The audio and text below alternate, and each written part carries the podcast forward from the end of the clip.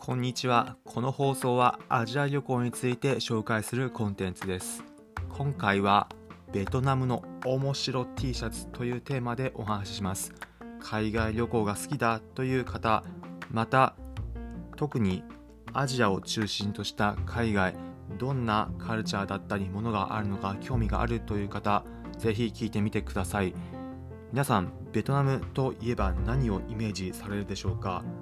美味しいグルメだったりハロン湾やニンビンなどを中心とした日本では見れないような大自然の観光などイメージする方もいるかと思います。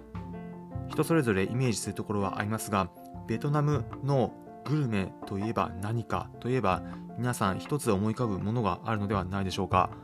そうです。フォーです。あのお米を使った麺で日本でも最近ではベトナムレストランはもちろんですしスーパーなどでも売られていて一度は食べたことがあるという方もいるかと思います。そのフォーを使った面白 T シャツがベトナムであったのでそれについて今日はいくつか紹介します。皆さんも海外行かれた時日本国内でもなんだこれというような面白 T シャツ見たことあるかと思います。ベトナムでもただ面白いではだけではなくて特徴を使ったユニークな T シャツがあったので今回は3つ紹介します。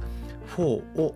ベトナムならでは使った T シャツでまず1つは I love 4とそのまま書いてあるだけなんですけれども4の面皆さんのイメージするようなあの4の面を T シャツにもプリントしていて I love 4という風に書いてある T シャツがあってベトナムならではだなと。旅行しながら例えば着ていればベトナム情緒を味わえて面白いなと。人によってはうんという方もいるかもしれませんがせめて見るような環境。ベトナムの環境の中であゆっくり旅行してるという風に感じる時も良さそうだなという風な、えー、感じられる T シャツかなと思いました。でそしてもう一つが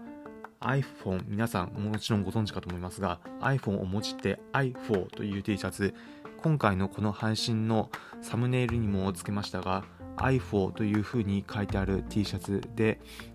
ベトナムならではの4を iPhone にもじったもので4の器のマークにベトナムならではのものお箸だったりっていうものを並べていてベトナムの情緒を感じられる T シャツになっています。そして最後3つ目が Just for you 英語だったらうんというふうに思うかもしれませんがその Just for you の4の部分があのベトナムのグルメの4に変わっていて Just ベトナムの For You で4の部分が器になっているという面白い T シャツがありました。なかなかパンチが効いていて面白いですよね。日本でも何か宴会などに来た時特にベトナムに何かゆかりがある時にに来てみたらちょっと面白いなというふうにこいつはなかなか何かセンスがあるかなと人によるかもしれませんが面白いって思ってもらうんじゃないかなというふうに思いました。皆さんも海外現地行った時ならではの何かこんなもの面白いものあったよだったりベトナム以外でも海外でこんな面白い T シャツ見たことあるよというものがあればぜひコメントなどで教えていただければ幸いです。皆さんの中で知っているものぜひ私も現地行ってみて探してみたいと思います。ということで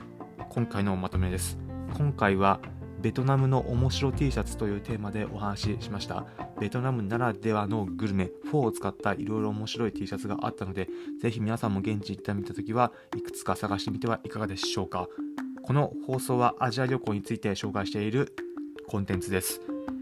海外いろいろな場所のグルメや旅行先行ったところ面白いところだったり海外旅行をさらに楽しむ方法などもお伝えしています。